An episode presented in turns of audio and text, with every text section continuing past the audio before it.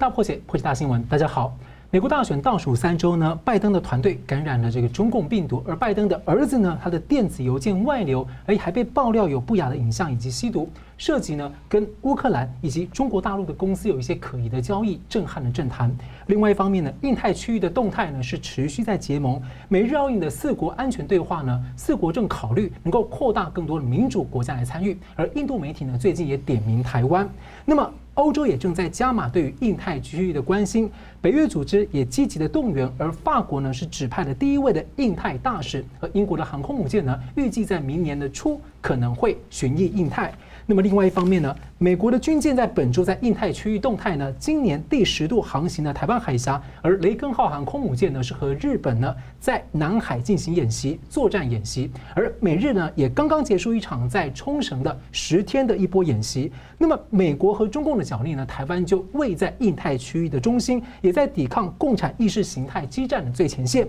那么川普政府新一波对台湾的五项军售，将会对区域的动态带来什么样的影响？而明年二零二一呢，又是美国的前国务卿季辛吉访问北京五十周年，而美国当年是为了要围堵解体苏共而和中共互动，台湾的地位当时因此呢下降，被逐渐的边缘化。而现任的美国国务卿蓬佩奥是和欧洲一起高举台湾，也表态不会抽手，不会袖手旁观。那么台湾的命运呢，看起来就在转折点。而另外呢，退党潮是今年美中关系和世界的另一个关键看点，高达有。呃，累计有在三亿六千万的中国人呢退出了中共，这意味着什么？那么前景如何？美国大选和印太的前线，还有退党的动态，正在形塑世界的未来。那么两位来宾呢，为您深入的解析。第一位是台湾军事专家吴明杰，啊，主持人大家好。美国天主教大学机械系教授、全球退党中心副主席聂森教授，呃，主持人大家好。好了，中共喉舌呢，最近是连续四天在炮制罗织罪名来炒作所谓的台湾间谍案。那么另一方面呢，美方是连续释出了五项军售台湾的消息。那么武器呢都相当的先进，而美国国防部的前高官最近也倡议要租借 F 三十五的最新战机给台湾来防卫。那么北京中共在十月份可以说是气得要跳脚都跳不完。我们先请教一下明杰兄，这次的军售呢，强化台湾的这个战力，对于防御区之外。能够源头打击这个内陆的共军，那请教您，就是为什么川普任内的军售给台湾的几乎都是美军现役而且高质量的武器？这跟过去几届政府是相较来说有有不小的差异，原因何在？美国对台军售的一个政策其实过去就已经非常明确了哈，就是说包含就算是有八一七公报存在，不过八一七公报里头先前美国这个。国安顾问波顿解密的内容也特别谈到雷根备忘录哈，那中间事实上就有谈到说，这个对台军售的值跟量，事实上是取决于这一个解放军对台的威胁。如果这个北京用和平的方式来处理两岸的争端，那当然也许对台军售会维持哈一定的一个状况。不过，如果解放军扩大他对台的威胁或者投射能力，也就是说他的打击范围已经涵盖整个台湾的时候，这时候美国当然会提升对台军售的值跟量。那这一个是美国长期事实上呃是这个秉持不变的一个对台军售政策。那过去早年当然或许国内会会言说这一个。认为美国对台军售似乎都不是现役或者是比较老旧的装备，但是这几年来我们持续看到美军出售给台湾的这些所谓的武器，那非常多都已经是美军现役的哈，甚至还有超越美美军这个性能，包含像譬如说 F 十六 V 啊，F 十六 V 因为上面的这个 APG 八二三 AESA 雷达，它在做这个研发，那台湾是等于是出资，那等于共同研发之后，甚至还我们还比美军的 F 十六 CD 换装更早。啊，甚至还超过它。那另外像还有先前像 M1A2T 这种战车，也是它现役的这个武武器。那这一次比较特殊的是说，先前传出七项对台军售，中间已经国务院同意五项，后面还有两项这个。空投水雷或者是 M 幺洞九 A 六的这个自走炮，这两项事实上更没有争议的哈，我相信也会顺利通过。直到目前为止，对外公开的这五项里头，外界关注的是说，这一次售台的这个飞弹，很多不只是美军现役武器，它的射程相较于过去美国对台军售的飞弹射程来讲，要大为扩增。那我们过去简单来讲，美国对台军售的飞弹来说，呃，射程大概都不会超过一百公里。为什么用这样的一个范围做界限？就是说，我们今天看到台海最窄的一个。呃位置，两岸之间相大概相距是一百五十公里哈。那你你你如果射程是一百公里的情况之下，基本上你从台湾本岛是没有办法攻击到对岸。那当然透过这个空中载具，像 F 十六战机挂载，我们过去空射鱼叉飞弹，它的射程就将近是一百公里。那事实上，美国早年呃陆续有这个出售两批哈 AGM 八十四 G 跟 L 型，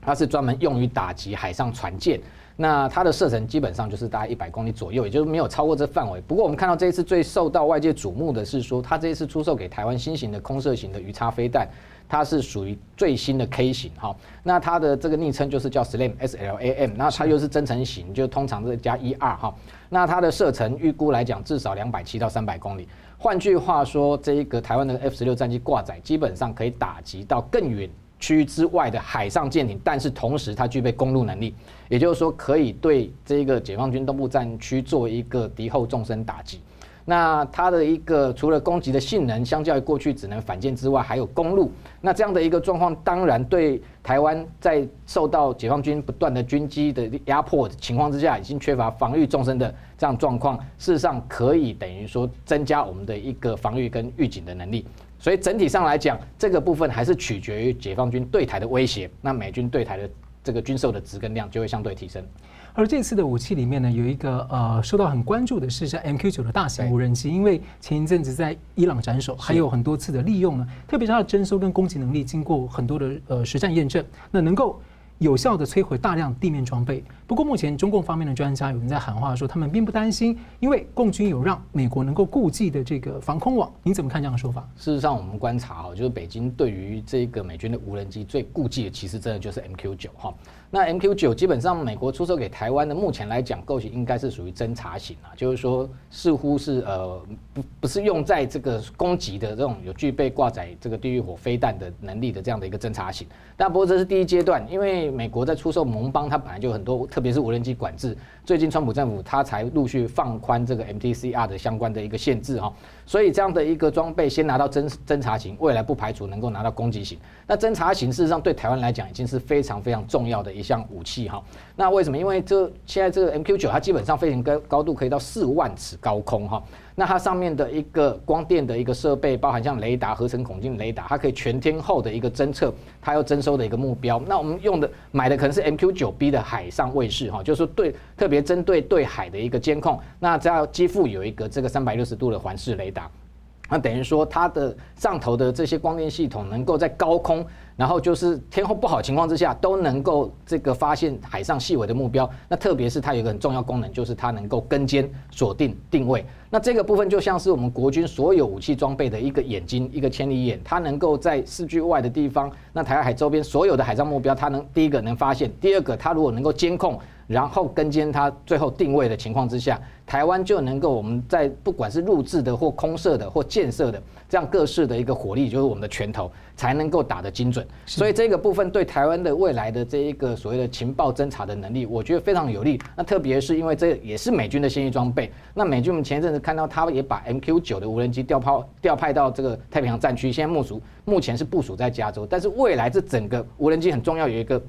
叫地理资料库的一个。呃，等于说提供无人机导航的一个重要的一个数据，这未来台美之间在这个情报合作上面，我觉得会有更深的发展。是，那我再继续请教说，另外一个焦点就是刚刚您提到的空对地导弹这个 SLAM，那可以让台湾在防空网、中共的防空网之外发这个发动这个源头打击啊。但我就很好奇，像说因为。SLAM 它有一些比较先进的，就是要挂载，也需要一些先进的系统跟相容啊。第一个是我们的 F 十六战机是不是已经到这方面的升级是否到位？第二个就是说，其实我们看到在美军的作战里面，MQ 九经常也会跟他们其他的战机并行。对，所以。我们就有些想象空间，说他又给我们 MQ 九，又给我们 SLAM，我们的 F 十六后续是不是还有一些升级，或者跟特别是跟盟友的武器链接跟共享的资讯之间的连连同作战的一些可能性？这方面从这几项军售看到未来美台国防和安全合作上面的一些什么样的前景跟线索？对，整个印太盟邦，我觉得都会连接在一起哈。那大家出售给台湾 MQ 九，再将这 SLAM 的飞弹，当然是在为未来这个整个联合作战，包含美日台，在做一个铺陈哈。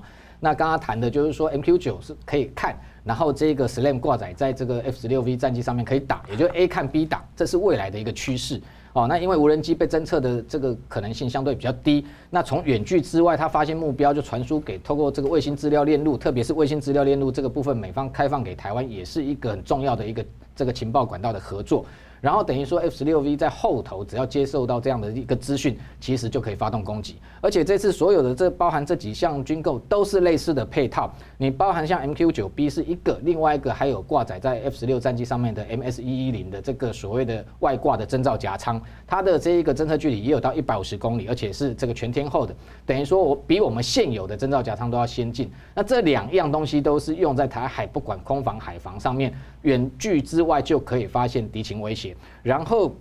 这把相关的情资，未来事实上都不排除，不不是只有这个传输给台湾的一个，譬如说地面接收站、战情中心发动攻击，其实连美军、日本它也是共通的。所以未来这样的一个装备导这个导引后方的飞弹，包含这次采购的，除了 SLAM 之外，还有这个海马士多管火箭。海马士基本上我们要买的不是那种六管的，只有射程四十五公里的传统的火箭炮，它是属于这个战术导弹级的 ATACMS，就是两枚六枚换装成两枚稍微大型的这个战区的这个敌后纵深打击的战术导弹。那这样的一个方式，等于说未来这个台湾能够获得更精准，重点是更精准的打击能力。也就是说，不管是对地也好，它。海上的船团要渡海的过程中，我们现有的这个雷霆两千虽然杀伤力很大，但是它是打一个面。那未来具备像这个 SLAM 或者是像这样的一个 ATMC、ACM 的这样的一个战术导弹，可以非常精准的去攻击，譬如说它的这个零七五的突击舰或零七一，或者是从东面来的航母的威胁。所以我觉得美方在评估台海的防卫作战，当然有一它一套。这个认为有利于台湾防卫的一个逻辑，那台湾有了这些武器装备之外，我认为未来当然有更有能力来吓阻解放军可能对台的任何蠢动。是，我们接着谈另最近的另外一个热点啊，前一阵子呢，在 Google 搜索上有一个关键字呢，突然间翻了百倍，就是退党。那么退党潮呢，在去年的反送就香港的反送中运动期间呢，我们在街头上经常看到听到的一个最有大家很有这个嗯。很有共鸣的一个口号吧，就是大家就叫“天灭中共”，甚至还在这个香港中文大学的这个毕业典礼出现。那么这四个字呢，还有以及川普政府的核心政策“中共不等于中国”，这其实都是退党运动在十多年前都已经提出的论述跟观点。我们要请教聂森教授，就是从美国回来聂森教授，全球退党服务中心的副主席。那美国移民局呢，最近特别发布了一个这个呃新的移民政策指南，就明文禁止这个共产党还有极权政党以及他们的分支附属组织的成员申请移民美国。那么据传说，这个退党中心最近接获非常多的这个询问电话，是想请教一下，其实呃退党潮有很多的国际媒体都报道过，那像台湾的这个呃前总统李登辉、捷克的总统前哈这个前总统哈维尔都曾经有特别谈过这个议题，想请教说，二零零四年。底开始的这个运动，你可以跟我们谈介绍一下这个运动的现况。嗯，好的，那个呃，我我我先补充一下，那个十月二号，呃，美国移民局公布的一个新的移民指南，啊，严格执行，呃，共产党、中国共产党的党员、附属机构的成员，呃，不能够入籍，啊，或者是办绿卡。那么这个并不是一个新的法律，它它是它是在。呃，是一个老的法律，认真的要去执行。其实他是在七月中，差不多不到三个月以前呢，《纽约时纽约时报》爆料，美国白宫啊，说打算呃禁止这个九千多万的中国共产党员呃签证入境。那时候造成相当大的这个一个震撼。呃，Google 的搜索引擎搜索退党啊，怎么样去退党啊，这这些事情也超过上百倍。那最近这个，可是当时那个爆料的内容并没有时间表，大家还在想说是不是，呃，说说就算了，啊，那么最近呢发生的事情确实是，呃，看到美国政府是严格要执行的，但是这个是说不准入籍，并不是呃不准签证了，但是确实在这个过程中这两三个月啊，有呃有这个呃共产党员到到了美国的机场，呃被移民官。认清楚是共产党员，拒绝入境，遣返回国，还取消他十年的签证。那也有人在美国办这个绿卡的时候，呃，被拒绝了，呃，就是相信是共产党党员的身份。那么这些事情呢，就是让的这个 中国中华民众啊，就是呃非常的呃震惊啊，说这个事情看是要来来真的了，因为这个牵扯的面很大哈，这个差不多将近三亿人，两亿七千万人的这个事情，这就牵涉到中中共这些呃官员啊、官商啊，他的后路工程，他铺的后路，他子女在美国求学啊、呃探亲啊、自产呐、呃，这可能要被切断了，他这一生的冒险的努力啊、犯法啊，这可能要落空了，所以这个是很严重的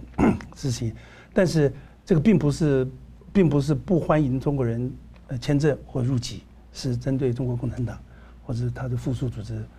呃，共青团啊、少先队这这这个事情啊。那么平均大概一个月有呃，就是两百七十万人是呃退党。那么在过去这个七八年的时间是比较稳定的，呃，这个情形随着有变化的。那么到目前为止，就是主持人讲的，就是有三三亿六千五百。五百万人退党，而这个数字都超过了美国的人口。那在数字来排的话，就仅输于中国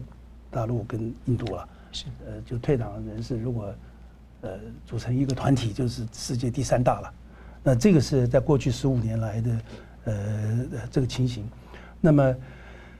呃现在确实有很多人去认真去了解这个这个事情，但是这是一个分界点，在这个之前呢。是，呃，退党本身是没有什么好处的，没有什么眼前的好处，说我要办绿卡或利益啊，这它是一种这个呃呃这良知发现，说要切断跟这个黑暗的呃罪恶的中共的关系，那它是相当程度还冒一些险，呃，就必必须要讲的，这跟这个自由世界啊，呃，正常社会的退党啊、换党啊、脱党啊是是不不一样的概念，那么。所以在台湾可能或者在在在美国啊，在其他地方，他这个退党的没有嗯没有太直接的风险。在中国大陆的话是是，你这样子做的话，呃，会有时候直接遭到迫害的，直接迫害的，而且也有很多人迫害。就是说，呃，原来的这个这个退党啊，这个这个精神继续，但是现在多了一些复杂的这个呃诱因嘛哈。他这个，他退党，他他不是号召的，他是一个人自己退，退完他也不讲，呃，因为他讲的可能会招来迫害嘛，所以他是每一个人退，对不对？不管是退哪一种啊，退共产党少先队啊，或者共青团，他一般不太跟别人讲的，跟家人可能讲，跟甚至好朋友都不太讲。那么他们之间也不认识，也不联络，也不形成一个共同的认识，就是说各自对自己的良知，对自己的这个。呃，传统的价值负责这样做的，那么这样子经过这个十五年的累积啊，到三亿多人呐、这个本身是呃很有呃有有很大的影响、很大的意义的，就是这一群他敢敢冒险、敢冒一定的风险，这个风险很可能是他感觉的，不一定是实质的，但是他确实感觉很危险的，他这样子做，他能够为了。就是为了这个光明啊、自由啊、啊这种传统的价值回归的话，他敢冒一冒险或者冒一点险来做这个事情，这一群人相对来讲算是算是好人了。那么他这个这些人呢，他就在中国很多嘛，他差不多，因为能够退党的人也不超过十亿人嘛，不不管中国是有十四亿啊多少，有有些太小太老啊这些，所以他本身这这群人是构成了一个很好的。呃，这是公民社会的基础，呃，他有一定的认识啊、道德啊，他能做这个，不管将来谁执政，共产党倒了以后，他都是对的很好的。相对于对这个亚洲、对台湾、还两岸关系、对美国，都是有一定的正面的影响。我可以再讨论。感谢。其实，在台湾跟香港的，特别是这两地的民众，对于退党运动并不陌生，因为我们在很多的景点都曾经看到过退党中心，来为来台湾和香港的一些陆客呢进行退党的相关的免费的服务。好，我们休息一下，稍后马上回来。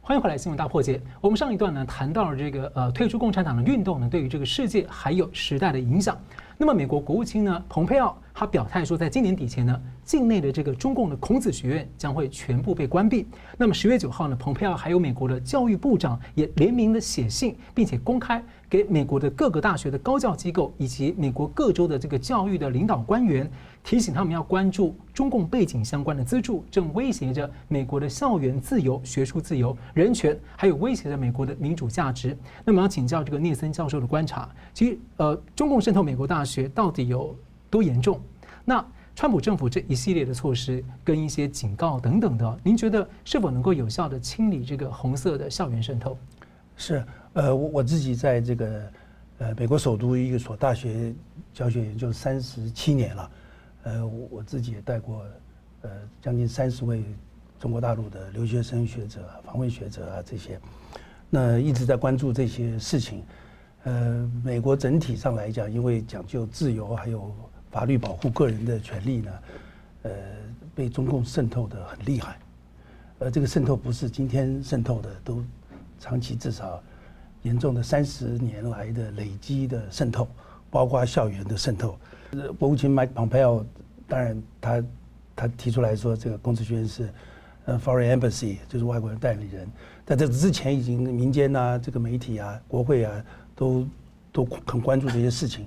那美国大概原来最多的时候有一百多个孔子学院在美国的大学，现在可能都减半了，大概五十几个。那呃很可能就陆陆续续好几个又要关掉。我想在短期之内，这个不教孔子学说的这个孔子学院可能就要关掉了。那切断这个呃中国的这个共产党的桥头堡，这个是看样子会发生很好的效果的。另外这个留学生呢？呃，美在在美国差不多，中国是第一大的外国学生群嘛，差不多可以到三十万人了，是远远最多的。除了一些敏感的科技的什么 robotics 啊，这些 manufacturing 啊，或者是 semiconductor 这些可能都会被缩减，尤其是军方派来的人，可能都已经被被限制了。那这些，但是我相信不会，呃，它是主要是针对这个。中共这个政权的问题，而不是针对中国老百姓，所以中国老百姓来念书还是欢迎的，而大家也不会受到中共的更多的监督啊，他能更能在自由环境里学到真正的这些东西。最后关于科技合作啊，这个 他是要求这个美国大学，呃，向美国政府报备透明，说你拿了多少外国政府的资助，主要是中共的资助。那过去大概平均一年。可以拿到中共资助大概一百个 million 一亿啊，在主要是在前面几个四五十个有名的大学，那这些他都要报，当然这个有些可能还没有报，那他那可以可以有效的吓阻这些来呃有目的来偷技术的，但是美国也有一批科学家头脑是不清楚的，他也不见得是亲共，他只是说。他太太急于要这个科学的成果，在美国的法律啊又不准他这样做。譬如说，哈佛大学的这个化学和生化系的系主任 Charles Lieber，他就参加了中共的千人计划，那个中共给他一笔钱一百五十万，给他每个月的薪水。他到武汉的理工大学建立一个实验室，他可能在这个在这个实验室里头，他可以做什么人体实验呐，这些在美国都不准做的，在伦理上限制的事情，但他为了要得到这个科学的结果，他到了一个这种 这个没有道德底线的地方去，他可能做这些，当然都被抓住了，当然被抓了一个个看出来。对这一些呃，就是不太重视道德的或者伦理底线的这些学者，也有一定的吓阻作用。所以现在亡羊补牢，犹未晚矣，已经开始产生一些效果。短期之内，这样子红色渗透校园应该会大量的减少。所以看起来，美国现在他先采取措施，然后接下来不断的对公众的教育，把很多的案例公开来，让这有点像雷根当年的做法啊，就是警告整个社会。是是是。好，我们继续请教这个关注本周的这个印太的军情啊，在接近这个台湾的日本冲绳地带呢，美国和日本。刚结束十天的演习，而接下来在十月二十六号又将启动另一波十天的演习，直到大选结束之后，也是在接近台湾的冲绳。那么在南海方面呢，美军的雷根号航空母舰才刚跟日本最大的护卫舰加贺号的联合作战演习，而且日本的潜舰到了南海，而最近呢还跑到了越南的金兰湾补给。我，这让中共看的是非常的刺眼。那共军方面呢，大纪元独家取得了这个中共内部文件啊，共军十月份呢要在南海进行一个伤亡演习，其中包括了一些医疗救援，来以应对所谓的南海维权和突发事件。看起来似乎正在为这个战争做准备。所以请教明捷大哥，您怎么看？说美国、日本还有中共在南海的军事动作，尤其是大选前的十月份。事实上，这一连串的中美的军事对抗，呃。最早还是缘起于今年四月那时候，中共以一谋霸哈。那在美军航母染疫的时候，这个趁机在呃台海、南海作乱哈。所以你看到美军随即在四月底、五月开始就频频派军机进入所谓的南海啊，进行自由航行。那每个月还是固定的这个派军舰通过台海哈。那我们看到美方的动作当然不止于此，它事实上大型的这个军演从八月开始一路下来几乎没有停过。从这个环太平洋军演，然后一直到勇敢之盾，在关岛勇敢之盾军演，到太平洋捍卫者，哈，然后接下来这个月月底在东海还会有一场这个美日联合利剑大型的军演。那这几天他跟这个美军的雷根号航母跟这一个呃日本的加贺号这个直升机护卫舰，未来它也会改装成轻航母哈，那搭载 F 三十五 B 战机，那在南海做了一个联合军演的动作。这个动作基本上来说，大概我预判它会一路。联合演习这样一组成一个联合舰队哈，这也是印太盟邦的一个组成之一，一路从这一个南海，然后演练，然后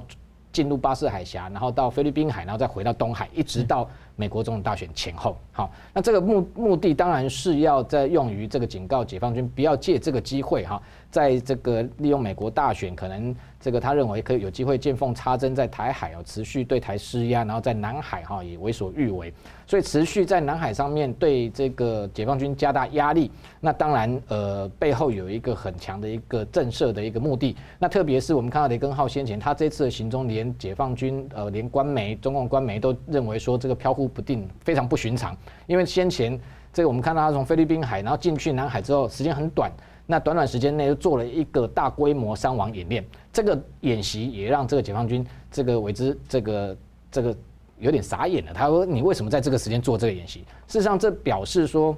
美军在南海的一个备战上面哈，已经有一个最坏打算。那连这样的一个航母受到攻击的演习哈，它都开始在进行。但是这背后不是真的担心说会被这个中共的包含它的东风二十一 D、东风二十六来攻击。如果真的担心，它就不会进入南海了哈。所以先前解放军以四枚飞弹，然后中间有两枚失踪这样的一个方式去打击，所以要威慑这个解这个美军的航母其实是失败的。那进到这里，他也是透过这样的一个过程告诉这个解放军说：“我有准备，我准备好了，你不要再继续挑衅，在南海扩张。”那同时，他速度非常快。做完这演习之后，进入马六甲海峡，本来外界研判他应该已经有一段时间进入印度洋了，随即回头，调回头之后又进入南海，所以这时候北京方面就紧张了，他就担心说这个时间点非常的敏感，在美国总统大选前，你派这样的一个舰队，因为这次不是只有雷根号，另外还有这个一艘的这个提康德罗加级的安提坦号，还有另外两艘这个伯克级的神盾舰，那加上日本的这一个呃护卫舰，它还有一艘苍苍龙号的这个 AIP。能力的这个潜舰也在这个地方做联合军演，所以对这个北京来讲，他也担心你会不会在这个时间点在南海啊对他做什么样的一个军事打击动作？那特别昨天我们看到美军在他的路易斯安那州的这个本土基地又展示八架 B 五十二 H 的大象漫步的画面，八架 B 五十二 H 一架可以至少载载弹三十吨哈，那它的这个八架这样算起来，事实上飞一趟南海，基本上南海七个岛礁全部都会不见。好，所以这样的动作当然会让北京有所顾忌，那也担心。所以你看他最近也包含我看到大纪元的报道也讲说，他在这里要进进行一个三沙二号的，也是一个人员伤亡的抢救医疗的实兵操演。啊，似乎也在回应，也表示说他也有备而来，那会在这个地方做好准备。不过我们看得出来，就是说在美国总统大选前这个时刻越来越逼近，事实上南海跟台海甚至东海的一个氛围哈，当然会相对的更加紧张。好，休息一下，我们稍后回来，我们继续要讨论关于美国的智库最新的民调，美国的大众和思想领袖愿意承担风险保卫台湾。休息一下，马上回来。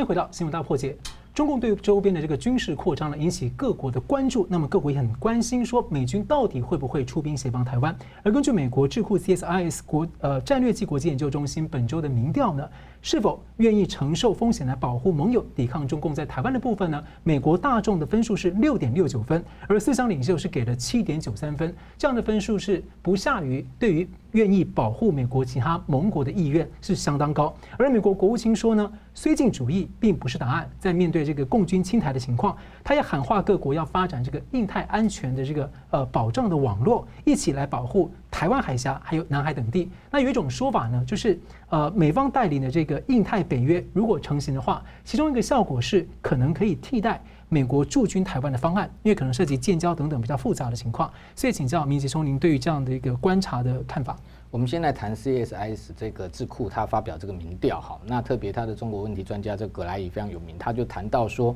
类似支持台湾，哈，甚至是说应该要替台湾承担这个防卫风险的这样的一个民调，去年做的时候，事实上同样是一些意见领袖，哈，包含欧美跟亚洲的这样的一个赞成的比例只有百分之三十五。但是，一年之后，他认为几乎是翻两番，成长了两倍。他觉得这是一个重大转变。也就是说，美国内部非常关注第一个台海安全的问题，第二个就是说，如果台海发生战争的情况之下，很多人认为有必要好要这个协助台湾。好，那在协助台湾有很多种的方式哈。过去传统上来讲，我们前面谈到的对台军售，这是最基本的哈，因为依据台湾关系法的一个基本上的一个做法。其他的部分，外界关切是说。美军有没有可能协防啊？那协防事实上有很多种不同的层次啦，包含像事实上，我个人认为现在已经进入准协防的状态了。就是说，你看到除了共机不断的这个侵袭台湾西西南的防空识别区 ADIZ 之外，事实上美军我们看到它也几乎非常频频繁的每天。都有军机各式的电侦机也好，反潜机也好，都在台湾西南空域在做相关的一个情报侦查。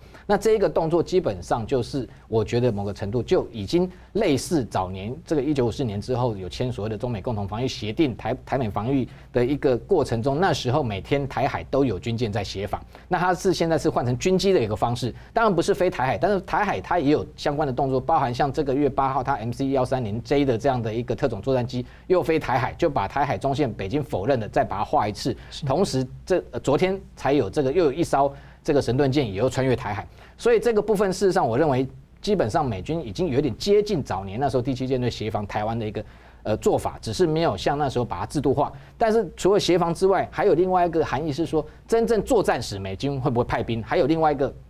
讨论的就是说。在战争爆发前，有没有可能美军直接进驻台湾？好，那当然这个部分在政治上来讲，它是属于深水区的，基本上会比较敏感，所以我觉得美军当然会有不同的评估。不过我觉得他会有一套方案备在那里，这一个不得不动用的时候，他也许啊不会有动作。但是如果解解放军进一步这个进逼台湾，甚至已经准备要用武力来夺台的情况之下，我觉得不管是派兵协防，或者是说直接进驻到台湾，其实我觉得都有可能性。因为过去九六年台海危机那时候，事实上也传出来，那时候台湾的防空的一个能力稍微没有像现在有爱国者三型飞弹。过去来讲，那时候因为受到这个中共打十枚导弹的威胁，所以那时候美军有一支防空部队，事实上是秘密进驻台湾。也就真正面临危机的时候，事实上我认为美国是不会袖手旁观的。那在平时，如果说危机没有升高到这种情况，我觉得有一个值得讨论的一个方案，就是说，除了对台军售之外，事实上我认为有美国的五角大厦前官员提出说，是不是有可能直接租借台湾 F 三十五 B 战机？我觉得这也是一个权宜之计。那特别是美国事实上租借法案已经从二战之后早有一个传统，对于盟国的一个支持，真的危急的时候，事实上是可以不计代价直接提供，不管。武器装备或战略物资、原油都有可能。那这种情况，我觉得美方华府如果真的在意台湾的安全的提升，事实上，在台湾国防资源有限的情况之下，我觉得以租借的方式，不管是 F 三十五 B 或者是包含伯克级的神盾舰，各方面或防空的火炮，能够提供台湾进一步的一个各各种的一个防空制海的能力，我想对于北京应该都有一个很强大的一个吓阻效果。好，那接下来我再回到这个退党潮的议题啊。你可以看到这个，是目前全世界这样的趋势，但退党潮过去这个退党中心过去十五年来的这个努力啊，在世界各国很多的景点都在呃帮助中国人去跟他们劝说等等的，所以呃算是很早就开始落实这个中共不等于中国等等的，所以要请教您说，在特别是对未来，对于中国大陆或对于世界，可能在这几年会有很多的大家会觉得有很多的变化，您觉得退党运动会对于这样的变化起到什么样的价值跟促进一些方向的一些指引？是，呃，一一个是我讲的，呃，就是就是评论一下这个所谓退档点或者是真相点的这个实际的情况，就是在正常社会长大，像在台湾呢、美国长大的很多是不理解的。你譬如说你是台湾台湾人，你跑到外面去旅游啊，或者办公，你看到有一群人在介绍台湾，你可能看都不会看，你会认为说我早就知道，我比你还知道台湾，他不会看。他是正常社会，因为他的消息灵通，他可以看到。这跟中国大陆是不一样，中国大陆是消息是封锁的，那么呃他是洗脑很厉害的，那中国人他还比较谦虚，他知道他被洗脑了，他只是不知道呃怎么样洗脑的，所以中国出来的游客啊，说办办公的，我们号称陆客的呢，他有一个大家不了解的本质，他很想知道你们怎么说中共、中国、中国大陆的情况，他想要听一听，兼听则明，所以我看到有一些退场点呢，他可能没有。呃，没有没呃没有执照啊，他这个他有一个展板呐、啊，有一个图片呐、啊，他只有拿着，他也累了，他要走一走。我看那个观众都跟着他在走啊，很多人愿意看的。那这种专门给陆客哈，在世界各个景点，像这种可能有将近四百个点啊。那么看的这是一种对中国民众的一种服务，他不是给正常社会人看的。你要看他当然也愿意，他主要是给这些迫切需要知道。呃，中国信息的这些陆客的消息的，这个是有供需的关系的，所以它的效果其实是很好的。而且，那关于这个退党大潮、啊，这个这个是这个东西是大家没有太注意的，因为大部分的这个所谓的呃呃抗共啊、拒共啊、灭共啊、什么天灭中共啊这些事情，基本上大家从外部进去的，呃，关税啊、关税处罚啊、什么经济封锁啊。这个科技啊，或者军事啊，这些形成一个外围的，什么亚洲北约啊，这些都从外面做的。从外面做，它当然有好处，可以抑制这个这个中共的这个流氓本性嘛，哈，霸凌啊，或者世界的渗透。但是，但是如果不重视它这个内部的变化，它它它继续洗脑，你越打压它，它会越团结。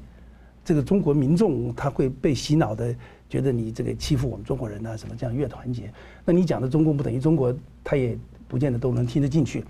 而这个退党大潮它就不一样，它是中国内部的中国人民的选择，他冒一定的风险，他去做这个事情，他选择不要这个罪恶的中共，不要黑暗，要光明，要好好对得起自己的祖先，好好过。而这个他又是一个一个的呃这个自我的良知苏醒的精神